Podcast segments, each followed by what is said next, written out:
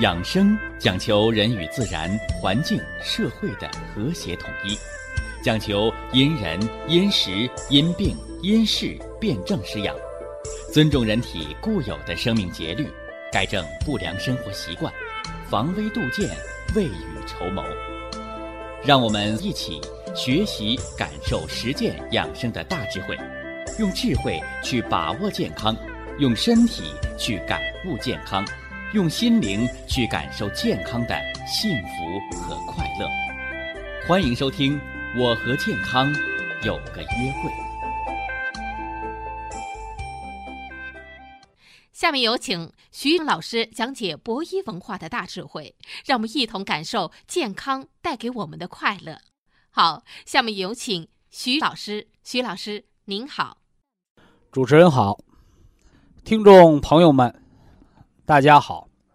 我们的趣味科普养生节目就是希望把复杂的养生、防病、健康、长寿的知识，把它趣味化，把它生活化，把它融入到咱们百姓的生活当中，让大家呢张嘴就挂在嘴边的顺口溜，是不是抬手就放在手边的捶背的小木锤儿，甚至呢刚到饭桌上就想起来饭前一碗汤，老来不受伤。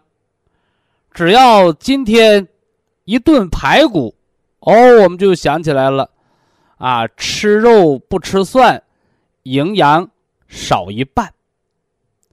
所以养生它不是写在大学生的课本里，收藏在高高的象牙塔上，它是一个民族的财富，就应该在咱们百姓的餐桌上，就应该在咱们生活的茶余饭后。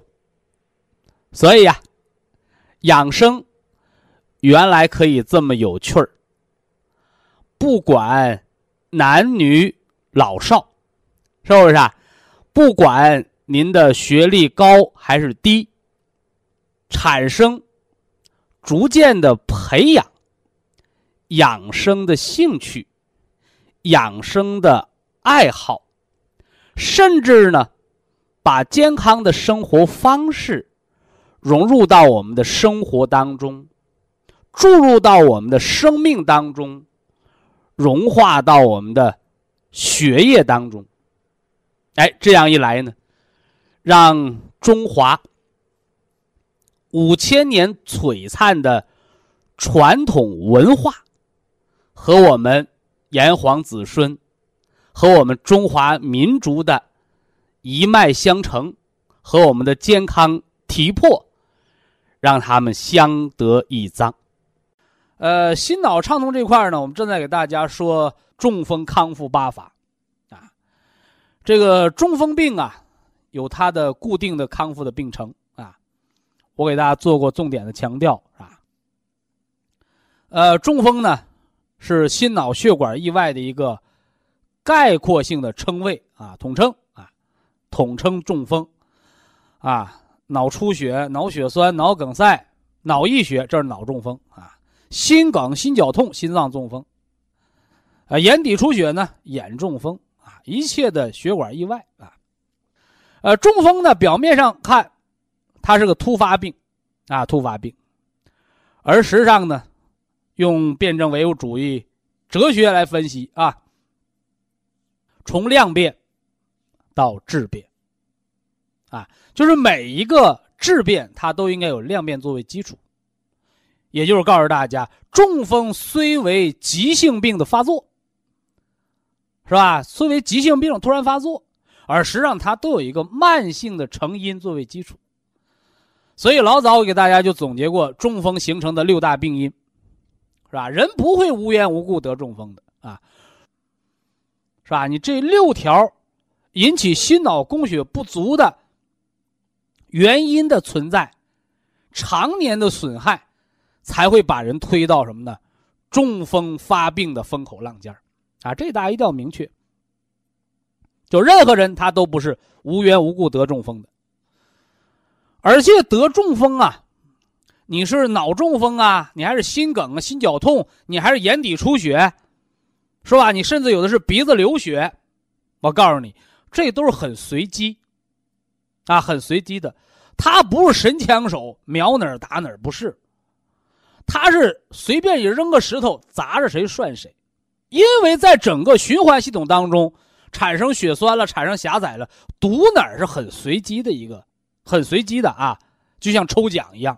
所以我经常跟那个脑中风的朋友开玩笑，我说：“哎呦，你老爷子中奖了。”他说：“什么中奖啊？我中风了。”我说：“其实中风和中奖是一样的，只不过人中奖是挣钱啊，你中风是花钱要命的事儿呀。”而大家还要知道一点啊，这中风发作的时候，救命是第一的。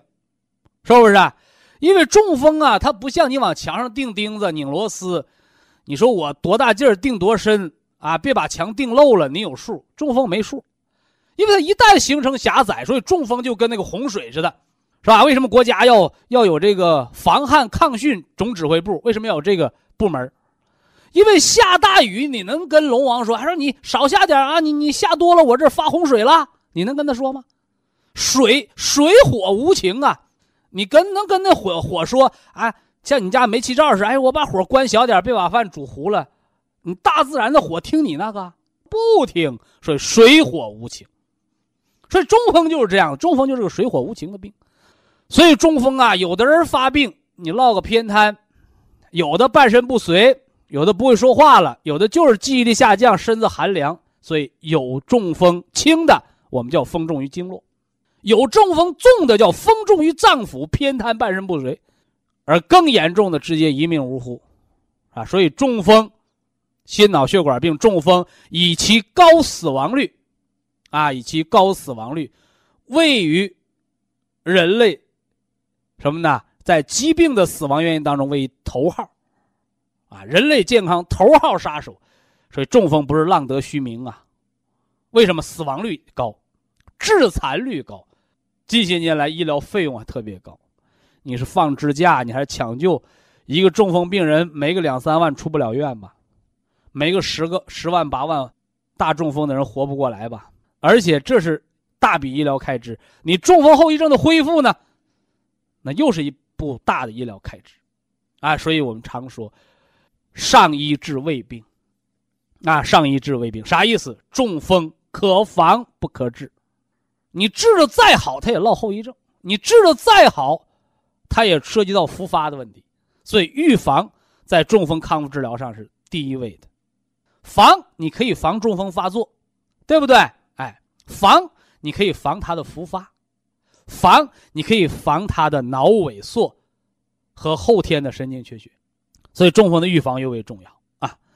那么今天呢，给大家说中风康复8法，我们重点说的就是后遗症期的康复啊。那中风的固定病程啊，发病3个月之内，急性期是随时复发的，很危险啊。所以头3个月的任务叫保命。中风后3个月到半年叫中风急性期，又叫黄金恢复阶段。这阶段有句话叫时间就是脑细胞啊，时间就是心肌细胞。所以得了中风的人什么时候好？半年内好成什么模样，大概其定型啊。3个月，这是从中风发病后3个月到半年叫黄金恢复期。那是不是到了半年就不往后好了，还在恢复进入慢性期？中风发病后半年到3年叫慢性恢复期，是吧？那到了3年呢？到了3年进入脑萎缩阶段。不单进入脑萎缩阶段，老中风进入脑萎缩，新的中风又到了发作高发期。所以中风到了3年，一个是进入沉寂性中风阶段，二一个又进入了新的中风的高发期，你多麻烦。所以中风病千万别得，怎么别得？你知道它的来源，知道6大病因，严防全面的预防，你就不得。你不听话，火烧眉毛了，都见着中风先兆了，是吧？什么叫中风先兆？喝水老呛，说话老咬舌头，走道老跑偏，头重脚轻，麻木，是不是？哎，食指的什么的，10个手指头都麻啊，头什么的发木，是吧？而且高血压吃降药降不下来了，低血压突然变成高血压，是吧？脑中风的，还有那个颈椎病的，一晃头头晕，开关式头晕出现，你都中风来敲门了，你还说没事儿，你就等于说请进，请中风把我带走。你看，所以告诉大家呀，人呐不是死于疾病，实在的死于无知。所以中风啊，中风发病这个先兆，找机会我们也要重点讲一讲，是不是啊？让大家掌握这些预防的知识。那么在这个中风发作前严防死守不中风，比得了中风再治好那个成果是完全不一样的啊，完全不一样。那中风康复8法呢，后遗症的恢复，一个是提高患者的生命质量，一个就是全面预防脑萎缩，预防中风的2次和3次复发。因为中风每复发一次，死亡率翻倍，致残率翻倍。所以有人给我打电话，荀老师，我3次中风啊！哎呀，我说你是个幸运星啊，是吧？那听众说，我幸运什么？我都中3次风，现在都卧床不起了，不能自理了，活得不像人呐！我说好在你是个活人，因为好多人在中风2次的时候就没命了，更别提3次。你中风3次还能活过来的，你不是幸运儿，你不是命大是什么？所以这个大家一定要知道啊，中风越复发，死亡率越高，致残率越高，这一定要引起重视啊。中风康复8法我们已经说了5条了，是吧？给大家说了5条了啊。上回咱们讲了这个天宗穴按摩啊，今天呢讲上肢功能恢复的什么呢？叫曲池外关穴的按摩法啊，曲池外关啊，曲池外关。说曲池外关的按摩是干什么的呢？啊，解上肢的痹症。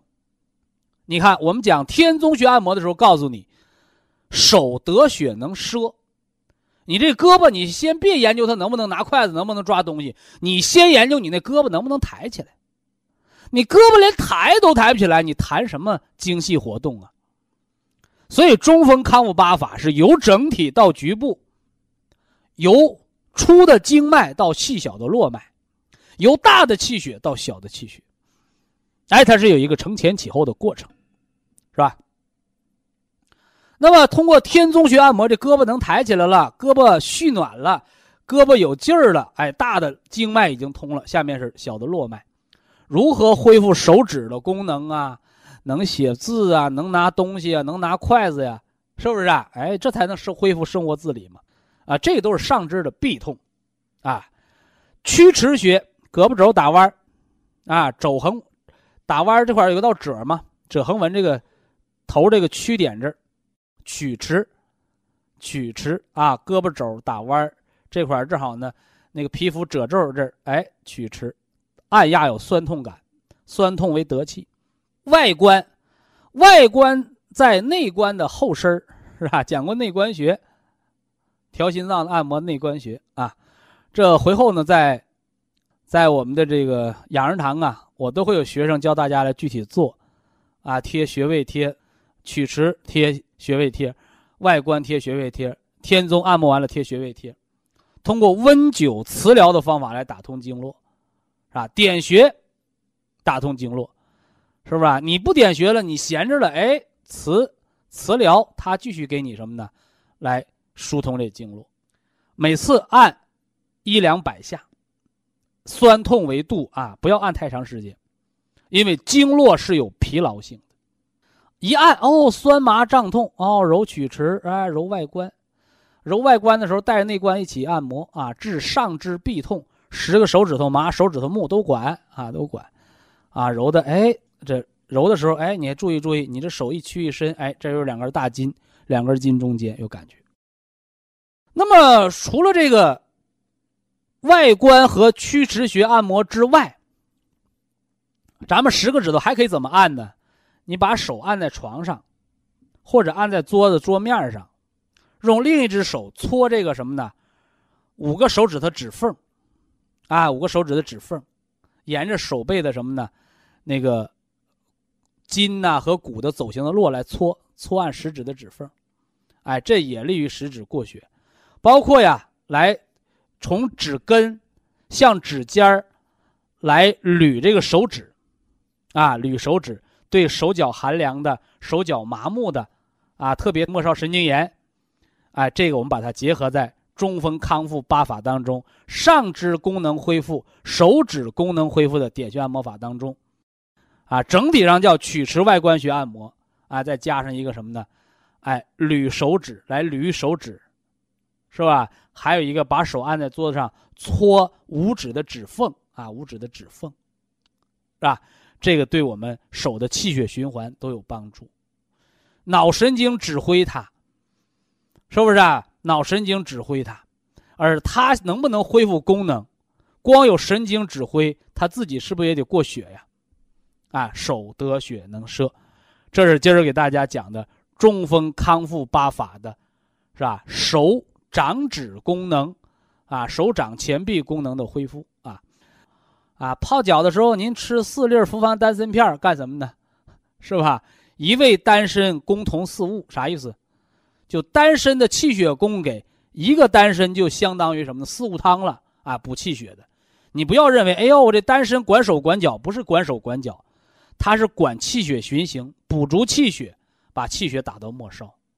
当然了，平时呢手玩个核桃，做一做抓握运动，握拳伸指，握拳伸指，这个还能促进心脏循环，是吧？我再给大家讲那个甘主人一身之筋的时候，我安排给大家测握力，通过测手的握力就了解你的心脏的收缩力。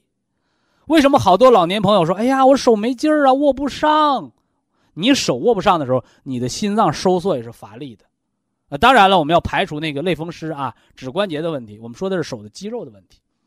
啊，手的骨骼肌运动和心脏的心肌收缩，它是相表里的。中风康复八法呀，咱们说完6条了，啊，给大家讲不是为了凑数啊，为什么要以8字说8种方法？不是为了凑数啊，只是为了简单的方便记录啊，啊，4条是整体的，4条是分数的啊，说完了6条，还剩2条，这2条呢，是最简单的啊，最简单的，同时也是生活当中大家最重视的啊，一个是下肢功能恢复，一个是语言功能恢复，是吧？说这最复杂的呀，怎么说最简单的呢？你看啊，叫大道至简。说语言功能恢复，你是看书啊、读报啊，你能恢复都不是；你是给我多好的老师教都不是，它就是你语言中枢能不能恢复。所以人越复杂的功能，你什么吃药啊、打针呢、点穴、按摩，你起不到大作用。你只能靠人的恢复。所以人为干预的就越少，对不对？这大家你要明白啊，人越复杂的生理功能，你越教越学越解决不了，反而要靠人自然天成的本能来恢复。所以这2条我就把它放到最后啊，最后一个是下肢功能恢复，一个是语言功能恢复啊。先说下肢吧，是吧？中风的人不就想走2步吗？是吧？天天推着轮椅搁公园走的，大早上起来天没亮搁家里吭吭练的，你不就为了走2步？我告诉你，多余。一定要知道啊，中风想走路，腿没毛病，而且不是你拼命的跑、拼命的练就能让腿功能恢复的，是吧？还是本着气血为人生命根本的原则。叫足得血能步。你中风病人想走道，你先问问你那下肢气血供给的足不足，是吧？腿是人最粗壮的这个肢体了，对不对？老话说要胳膊拗不过大腿嘛，是吧？但是就是最粗壮这个大腿，你给他气血，走路起来步履轻盈；你不给他气血，这条腿就特别的沉啊，特别的沉。那中医点穴按摩怎么来恢复下肢功能啊？哎，叫委中承山穴按摩。委中我就不多说了，腘窝嘛，是不是啊？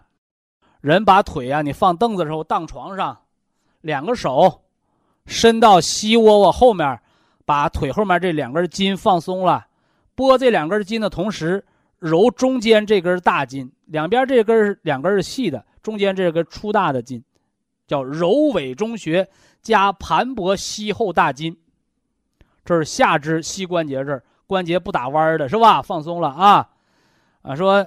老太太给老头揉没有劲儿啊，没有劲儿怎么办？拿擀面杖擀，啊，委中穴按摩，揉按委中穴，揉拨膝后大筋，啊，揉不动的擀面杖擀，哎，还可以怎么的？哎，还可以用热盐敷，贴磁啊，贴药磁贴啊，这是贴磁疗，见作用最快的，是吧？晚上你睡觉，他干活，啊，这是磁疗啊，磁疗。那么承山穴。承山穴小腿肚子中间那块有个八字肌肉，肌肉那窝窝啊，承山穴。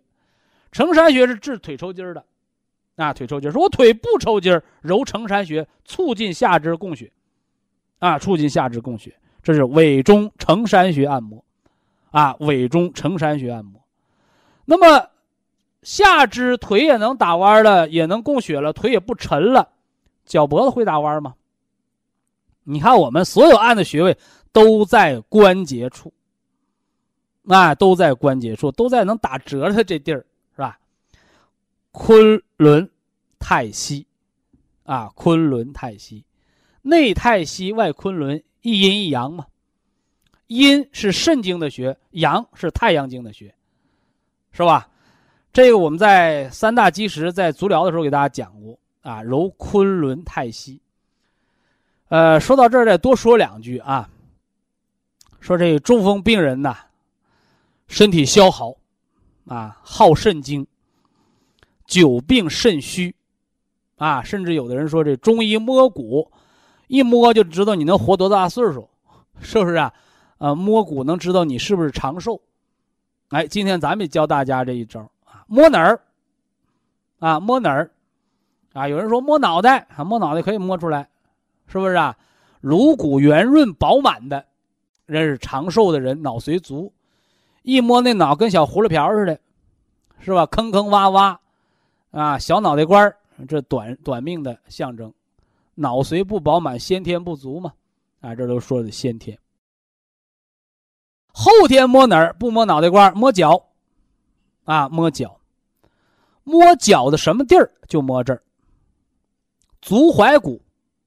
啊，足踝骨，脚踝嘛，一边一个骨头包，脚后跟呢有根大筋叫跟腱，在足踝两个骨头包跟跟腱之间有两个穴位，有两个穴位，内为太溪，为肾经之穴，外为昆仑，啊，外为昆仑，为太阳经之穴，啊，足太阳膀胱经。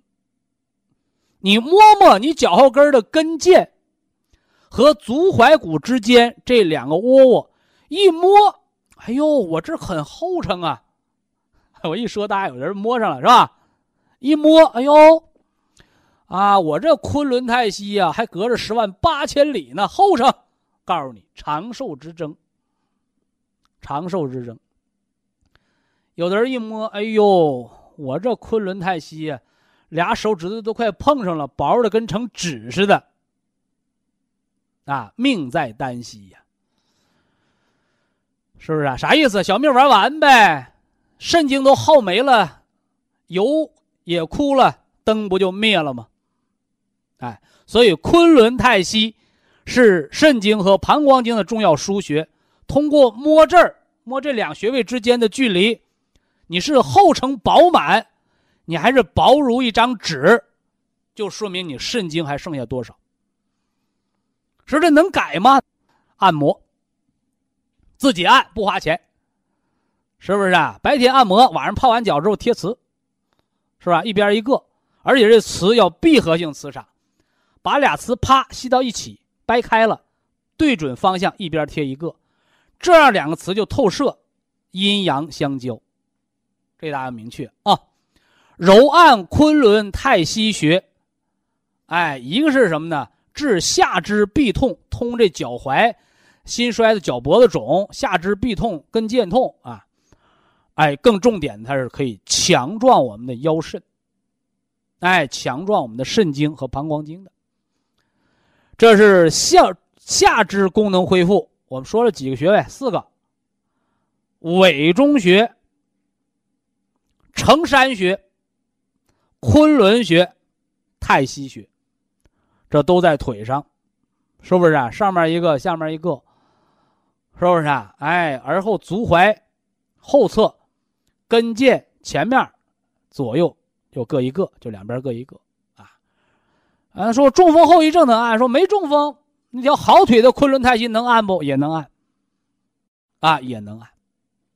而且告诉大家啊，你看中风的病人，有的时候你中风那次肢体没知觉了，有时候扎针灸，那病人琢磨，哎，我中风摊右面，他扎我左面干什么？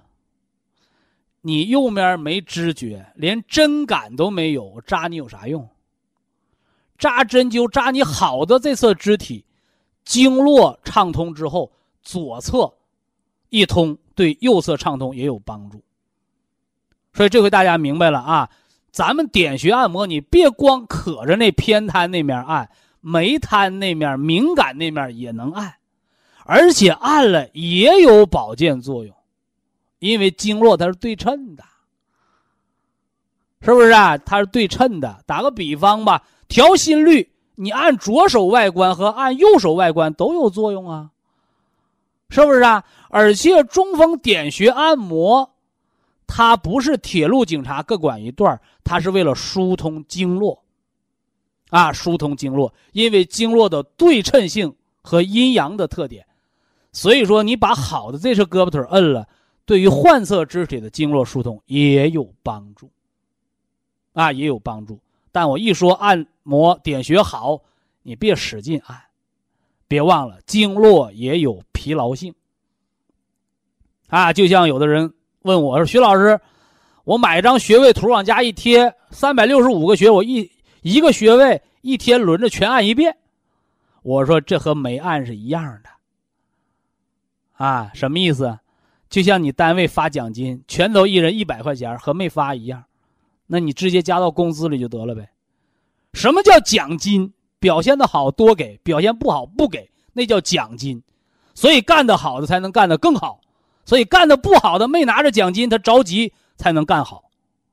所以点穴按摩是给经络发奖金，不通的地方打通它，而不是全身经络按一遍，和没按一样，反而经络疲劳。所以养生按摩别做那无用功啊，要做有用功啊，要做那事半功倍的事儿，啊，没出多大力气，哎，但起到了很大作用啊。这是下肢功能恢复。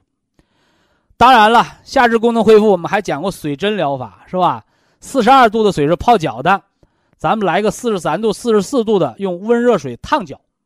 你中风后遗症的，试好了水温43度，比那42度高1度2度，感觉那水啊像针扎一样刺脚啊，把它放进去拿出来，放进去拿出来，通过这种良性的刺激，对末梢循环打通都有好处，把脚泡得通红通红的，是吧？当然你不要因为这个把脚烫伤了，就得不偿失了啊。所以这叫水针疗法啊，也是中医温灸方法当中的一种啊。包括我们讲了说踩什么，踩那个鹅卵石的路面，一个脚各相应的反射区打通经络，这都有好处啊，都有好处，是吧？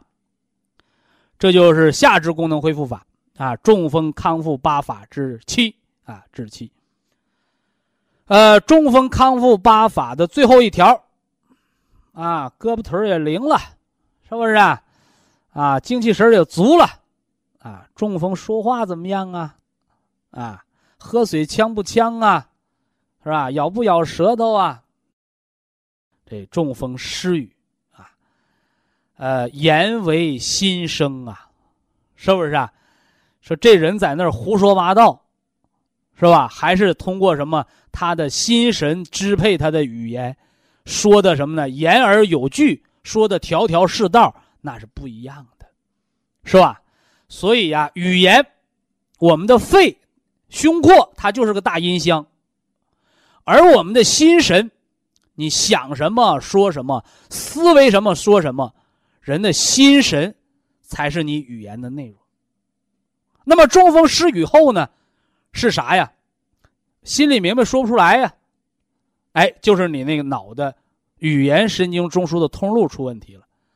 所以前面中风康复八法那半侧头按摩对中风失语有帮助啊。此外再多说两个穴位啊，嘴角流哈喇子的，喝水老呛的啊，说话中风反应慢的，心里明白嘴打辫的啊，颊车啊，颊车牙关紧咬，肌肉凸起，最高那包一放松，哎，是个窝，一咬紧是个包，颊车穴，一边贴一个磁石，叫颊车穴按摩啊。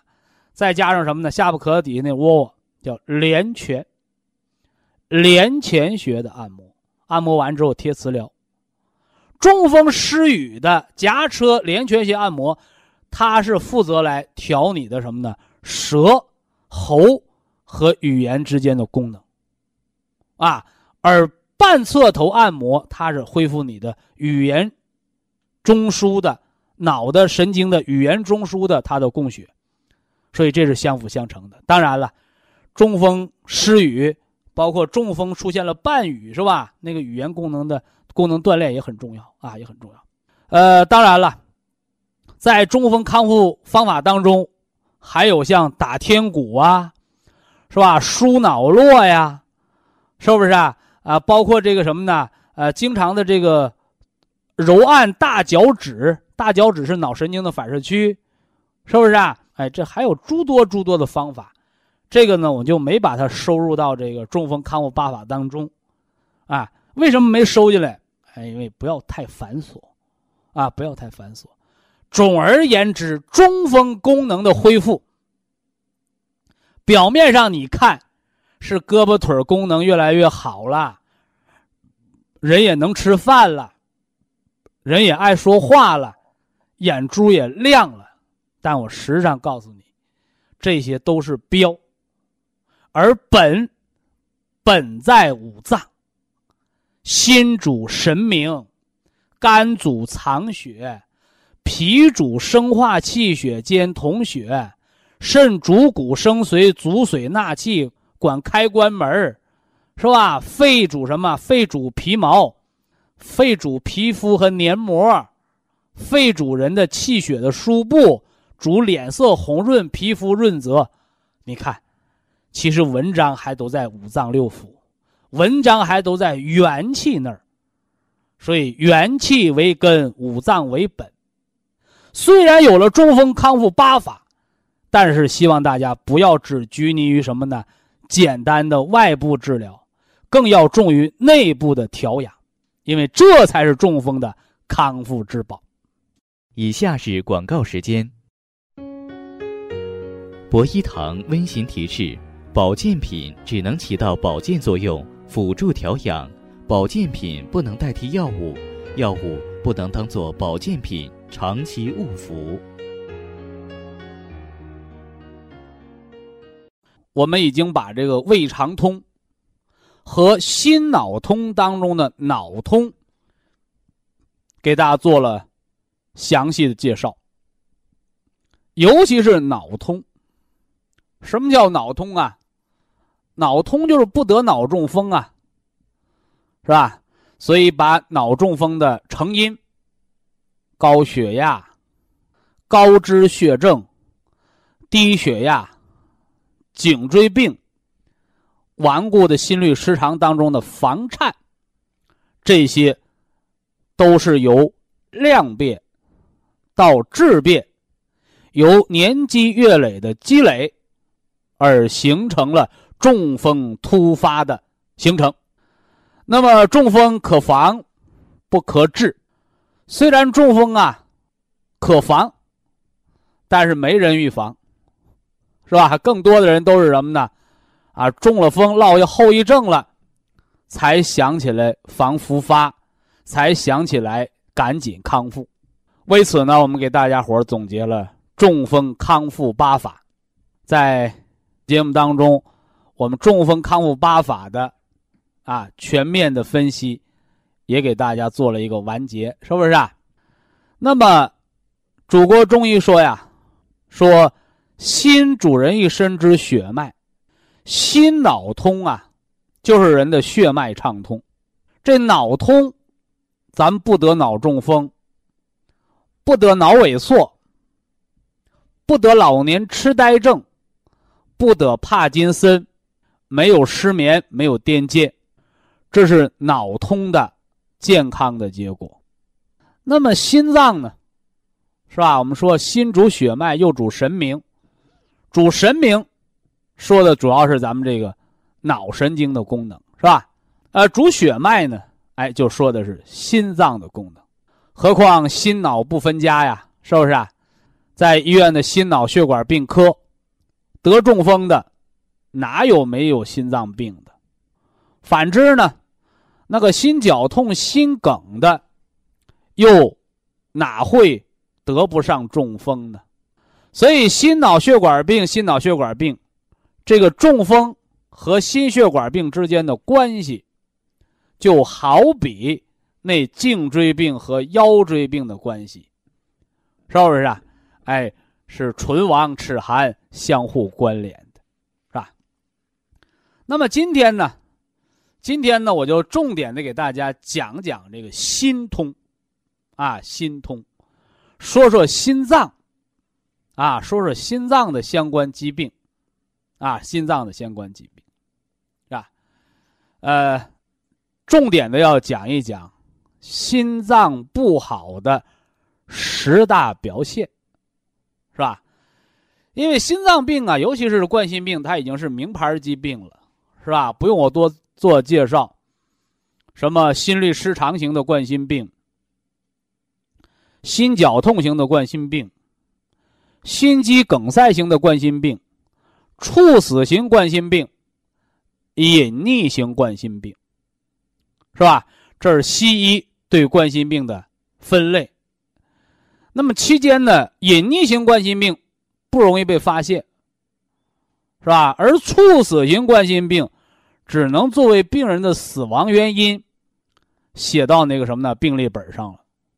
那可见呢，这两样冠心病，这2大类型，在临床保健预防和治疗上意义不大那么还剩下3个，是吧？一个叫心律失常型的冠心病，一个叫心绞痛型的冠心病，一个叫心肌梗塞型的冠心病。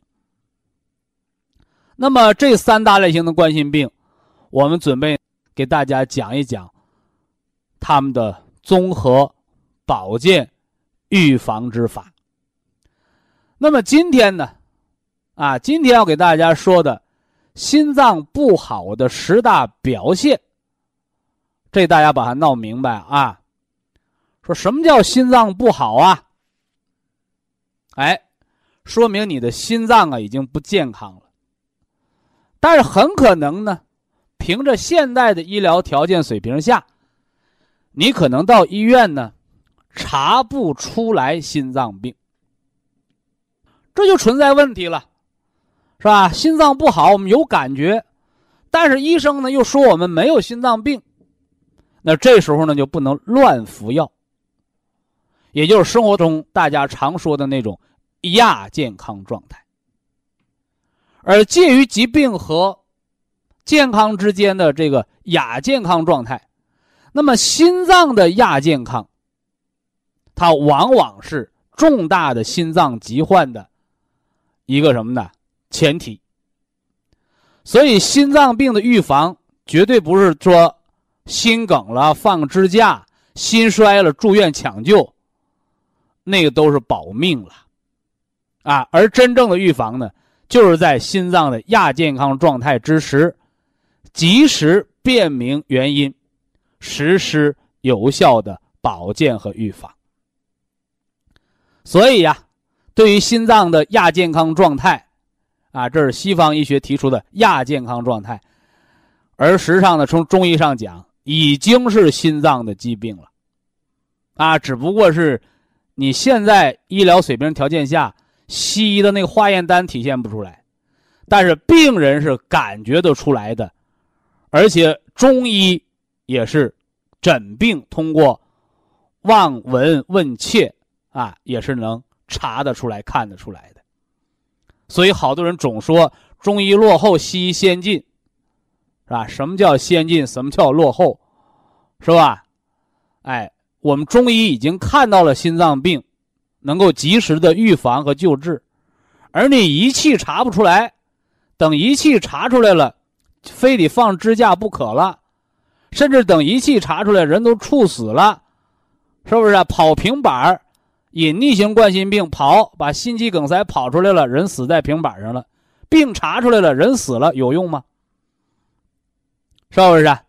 啊，所以现在呢，这个新闻媒体流传那么一句话啊，说西医让人明明白白的死，是吧？中医让人糊里糊涂的活，啊，我想说说，不是我们中医让病人糊里糊涂的活，是病人只知道吃药，不学习中医的文化理论。虽然中医能保你活，是吧？但是你活得糊里糊涂的，你那健康不在自己的手里，他还是没法掌握自己命运的。所以呀，全面实现中西结合，哎，就是让大家伙我们学好中医文化，实践好呢中西结合的疗法。哎，中医同样可以让我们慢性病人啊明明白白健健康康的活着，是吧？当然了，你说学中医可不是说你学一天你就学明白了啊，啊，它是有一个从小到大从简入繁的这么一个过程，是不是啊？啊，就像大家你10年前啊跟着我学中医的上医治未病，和10年后你现在学习阴阳五行四季养生元气五脏，是不是啊？哎，你那个深度啊，你的那个认知理解的能力和区别分析的辩证的能力，那都是大不同的，是不是啊？所以啊，希望大家呢能够跟住啊咱们这个中医文化的步伐啊，跟上咱们这个养生论坛的这个什么呢进程，是吧？咱别掉队啊，在健康路上啊，咱们共同的啊健健康康的享受快乐和幸福。那今天呢，咱们就从心脏不好的10大信号说起，啊，我们中医说叫观其标而知其本，哎，也就是说，作为一个合格的一个好的中医，啊，你一定要有入木三分的能力，啊，一定要具备透过现象看本质的能力，所以中医看病是观其标知其本。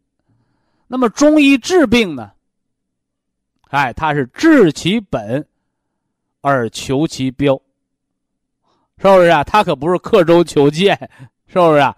哎，它是通过内养元气内调脏腑而达到外在症状的康复，也就是中国老百姓常说中医是治根儿的啊，不是吃顶药。那么中医治的根儿在哪儿啊？啊，根在五脏，啊，根在元气。那么中医想治根儿，一定要先知根，是不是啊？知道人生百病根在五脏的原则和道理，我们才能什么呢？哎，针对根本进行预防和调养。好，下面来说心脏不好的10大表现，说第一条，是吧？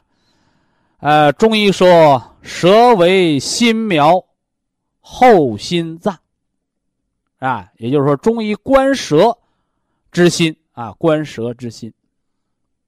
咱们先说个轻的，是不是啊？先说个轻的。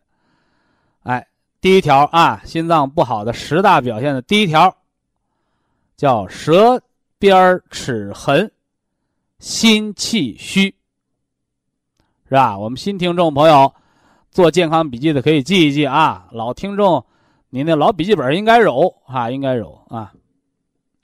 说什么意思啊？哎，说你想知道你心脏好不好吗？啊，早晨起床照照镜子，啊，看看舌头，你就知道你那心脏好不好了，是吧？说我看舌头怎么就能知道心脏好不好呢？是吧？舌头上有牙印儿，啊，我们中医把它叫齿痕。说啥意思啊？你上柏油马路上，你给我踩个脚印我看看，啊，说下雪天，我们在雪地上可以踩出脚印是吧？我们到海边玩，在那湿湿的沙滩上，我们能踩出脚印是不是啊？你再或者什么呢？河边的泥，啊，刚下完雨，你上那泥里边踩，能踩出个脚印啊，所以舌上有齿痕。不是那牙非要给那舌头咬个印儿，啊，不是的啊，哎，唇亡齿寒呐，是吧？人这个舌和齿他们都是邻居，他们之间没有仇恨，是吧？那我为什么在舌边上却留了一圈牙印儿呢？告诉大家，是那舌头有浮肿，啊，是那舌头有浮肿，就像心衰的病人，说我白天走走路。哎呀，腿也胖了，腿变粗了，鞋也紧了。其实鞋不能变，就是腿肿了，脚肿了，鞋才显得紧。哎呀，脱下鞋，脱下袜子一看，啊，脚踝那就勒出印儿来了。这都是心衰的表现，是吧？而比这个下肢浮肿更早的表现，就是舌边的齿痕，啊，舌边的齿痕。什么叫心气虚？是吧？心主血脉，血为气之母，气为血之帅，是吧？那这个气虚了，你那个血就没有了强大的元帅，血流就缓慢，人就会心肌缺血，人就会没精神，人就会没劲儿，甚至眼皮都懒得睁开，对不对？哎，而且舌边有齿痕的人还有一个特点什么呢？老困倦，是吧？人家睡醒了吧就精神了，他睡醒了还困，这也都是心气虚的表现。那心气虚怎么办呢？啊，气为阳，血为阴，所以心气虚是心阳虚的表现。心阳虚怎么办？虚则补之，实则泻之啊，是不是啊？哎，所以心阳虚哦，铁皮石斛、红景天是补心阳的，哎，这个西洋参是补肺的津液的，这铁皮石斛是养肝血的，所以啊，这一个养心的食补之方，就体现了虚则补其母，是不是啊？心气为什么虚啊？哎，就是肝血不足，所以低血压的人就容易心气虚，过度劳累的人也容易心气虚，是吧？你特别工作烦劳，哎呀，说这天累的到家往床上一躺啊，什么都不想干了，一照镜子，舌边齿痕，哎，心气虚，哎，吃点铁皮石斛、西洋参、红景天，养我们的心的气虚。啊，养我们的心气虚。当然了，我们吃的这个原花青素，葡萄籽里边那个仁儿，是不是啊？抗自由基，清除体内的垃圾。自由基没了，细胞带电了，细胞电量充足，哎，也是来补充心气的另一个方法。只不过是一个是从补肝养肺来补心气，一个是从给细胞充电、清除自由基来养补心气，这是心气亏虚的两个补充的渠道，双管齐下啊，那就会更加的显著啊。这给大家说这么多。非常感谢徐正邦老师的精彩讲解。下面有请打通热线的朋友，这位朋友您好。您好。你好，徐老师，请讲。我是福州的听众。哦，福建福州，今年57。我那个，我听博弈讲座，有将近5年了。是我们的老听众了哈，谢谢徐老师。那个受益很多，也改善了很多。然后最近是在吃那个人参五味子酒和3/7银杏3/7胶囊。然后这两个保健品它不是一回事儿。我之前调整一下睡眠有好一些，然后这回是吃这个。然后说效果更好，会越来越好，因为它养的就是你气血不和嘛。可以睡到4点多早晨。那这个效果就非常好。不到6点不要起床啊。好，就是睡醒了，你还要在床上做归西疗法呀、推任脉呀。一定要等到天大亮了卯时你再起床啊。好，谢谢。然后还有一个就是说。眼珠子看着原来好像比较浑，也不是说浑为一体，就是说比较浑，现在好像有点像年轻人那样。那个浑就是脂肪沉淀，有点水灵灵的那种。但这个跟吃3/7就是可能3/7银杏茶多酚胶囊，专门管人老珠黄。眼珠上长黄油的那眼珠瞅着浑浊，它不清亮的，都脂肪沉淀都没硬化。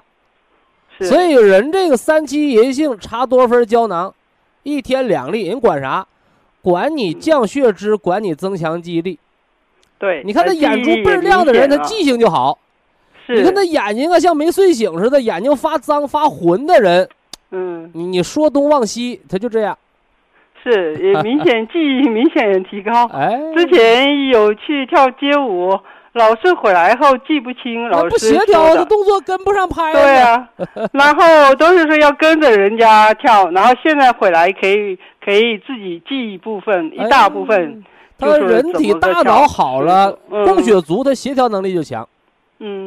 然后就是也调节了这么多年。听了这么多的课，然后我笔记本做了好几本，真的想重新按自己思路重新归类一下，然后还没有去做。非常感谢徐老师，慢慢来。然后就是当时我来听的时候，我听讲座的时候，我觉得挺好的。哎呀，我在想说，我有一个疑难题。说你的难题啊，几十年了，我想说带过来，能不能请徐老师帮忙？不客气的，不客气的。结果打了好多的电话都没能打进去，要不怎么叫热线电话呢？是，咱家天天接不完的，那是推销电话，往家里上门的那都是。是，还好我们这小陈店长。挺热心的，然后有机会打了预约电话了，是吧？对。然后我就是说，我不知道为什么，我总觉得下身有一点异味，而且不是一点，很臭，味道很重。然后只要我在椅子上稍坐那么10几20分钟之后站起来就很明显。然后以前燕老师也帮我问过。你现在多大年纪？57啊，57岁，我大概47、8的时候就停经了，但那时候停经就是说，那时候是因为瓶支撑的问题极度的烦恼，然后可能是精神状态太不好了，然后那次停经，然后解决你这个问题啊，有两个方法，一个叫外用法，一个叫内调法。外用啊，红花艾叶水坐浴，洗完之后晚上睡觉前，艾条隔姜灸，灸神阙，灸关元，灸命门，刚灸的3、4天，你会发现，怎么加重了？不但有异味，还排出好多脏东西，哦，哎，揪到7天半个月，这些脏东西就排干净了。哦，这就好了。但是我昨天去看，翻出来有一个我大概前几年看，这就是脾的湿弱。哦，是脾。女性的妇科炎症一定要搞清楚。他不要你不要这个在子宫上啊做文章啊，他是什么？他就是脾的湿弱，脾的湿。哎，就像女同志的带下病，你那白带呀，天天呢像鸡蛋清一样很清凉的，那是虚寒。赶着这种黄的有异味的，那就是湿热。湿热从哪里来呀？就是脾不能化这个湿，吃的太好，动的太少，加上命门火衰。哎，到了这儿的经络不通了，所以刚才外用法一个叫清洁，就是艾叶、红花水坐浴，和治那个肛门湿疹呐、治那个痔疮的方法一样的。另外多了一个就是艾条、隔姜、灸，灸这三大穴位，灸这三大穴位，命门、关元、神阙、哎，灸完了这个经络通了，任脉和督脉通了，把这些脏的垃圾排掉。新的垃圾不再产生，它就好了。但是我是已经停经了将近10年了呀，好像这个和你停不停经关系不大。老年性阴道炎多发在停经后，免疫失调、菌群失调嘛。明白这意思了吧？好。哎，这和停不停经没关系。我大概10几岁的时候就有这样子。哎，那就说明你小的时候脾就不好。我从小这个是治标的方法，是外治的方法。那内调呢？每天晚上吃2包，每天晚上吃2包金色参草唐宁颗粒，叫健脾化湿。好，健脾化湿。那直接针对这个病症，还有一个保健，哎，就是我们吃那个天山雪莲。哦，吃天山雪莲。天山雪莲不是风湿、类风湿、产后风湿吃的吗？哎，他还调一个女性的带下病，就是妇科炎症，还调一个什么呢？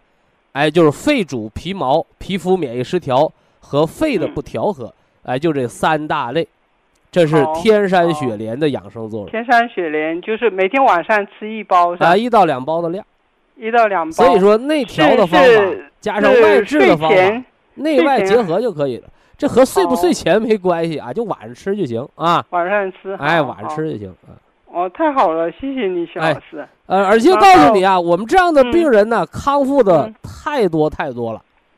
你越用那些消炎药，越用那些洗液，反而越治越重，因为这个病的现象在外，而病症在根儿在里边。哎，是脾的问题。我都折腾了几10年了，而且。你别看你折腾几10年了，你要是方法对，也就是7天半月就能治好的问题。然后现在就是说，先用红花艾叶胸洗。不是先用后用，就是一个是外部调治的方法，一个是内部调养的方法。好，这你能听懂吗？就像你刷碗，你说我光把碗外边刷了，里边不刷，我光把里边刷了，外边拿手端着很脏，就是一定是内调外养的问题，明白吗？另外，有这病的人呢，不要久坐，不要坐凉的地方，要穿那个宽松的内衣，而且不要乱用抗生素和洗液。就你那些抗生素、洗液导致菌群失调，还伤害你免疫力啊。清楚了吧？好，我们祝您早日康复。好，非常感谢徐正邦老师，我们明天同一时间再会。